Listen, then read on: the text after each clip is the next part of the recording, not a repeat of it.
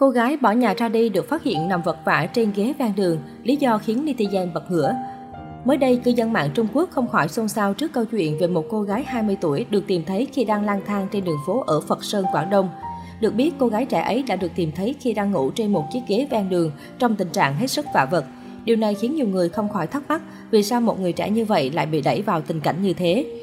Khi được một người qua đường tốt bụng hỏi thăm, cô gái ấy đã nói ra một lý do hết sức nhói lòng, đó là cô chẳng dám quay về nhà sau khi đã làm ra một quyết định dại dột.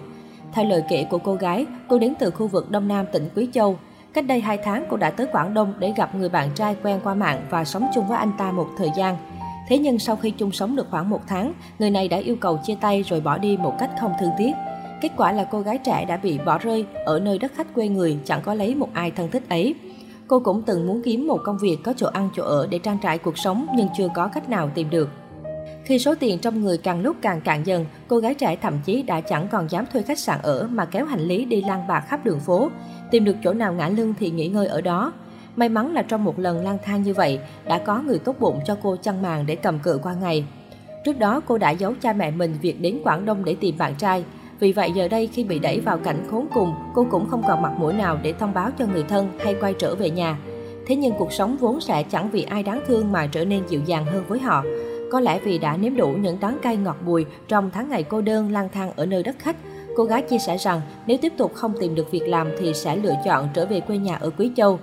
Sau khi câu chuyện được chia sẻ trên mạng, bên cạnh những bình luận bày tỏ sự đồng cảm với cô gái gặp phải người bạn trai vội bạc ấy, cũng có không ít người tỏ ra bất bình trước cách làm bốc đồng và cảm tính của cô.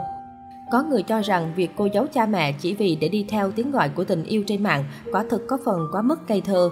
Có người thì bình luận, vì cô gái trẻ cứ lang bạc rồi chịu khổ ở nơi đất khách mà không chịu báo tin cho người thân, cũng không chịu về nhà, thực chất là thái độ vô trách nhiệm với chính bản thân và gia đình của mình.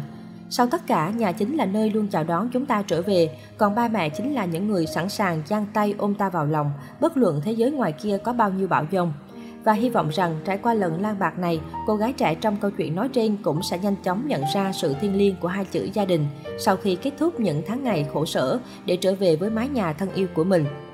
Một sự việc khác cũng gây chú ý không kém khi mới đây, tại ngã tư Bà Triệu, Tuệ Tỉnh, Hai Bà Trưng, Hà Nội, xảy ra sự việc đôi nam nữ có hành vi giật điện thoại ngay giữa phố. Toàn bộ diễn biến vụ việc được đăng tải lên mạng xã hội và nhận được sự quan tâm của cộng đồng. Theo chủ tài khoản đăng tải, hai bạn trẻ đang đi trên đường thì bị cặp nam nữ giật điện thoại. Lúc này nam thanh niên cố tăng ga đuổi theo. Khi đuổi kịp và áp sát hai đối tượng, các bên xảy ra cự cãi quyết liệt trên đường.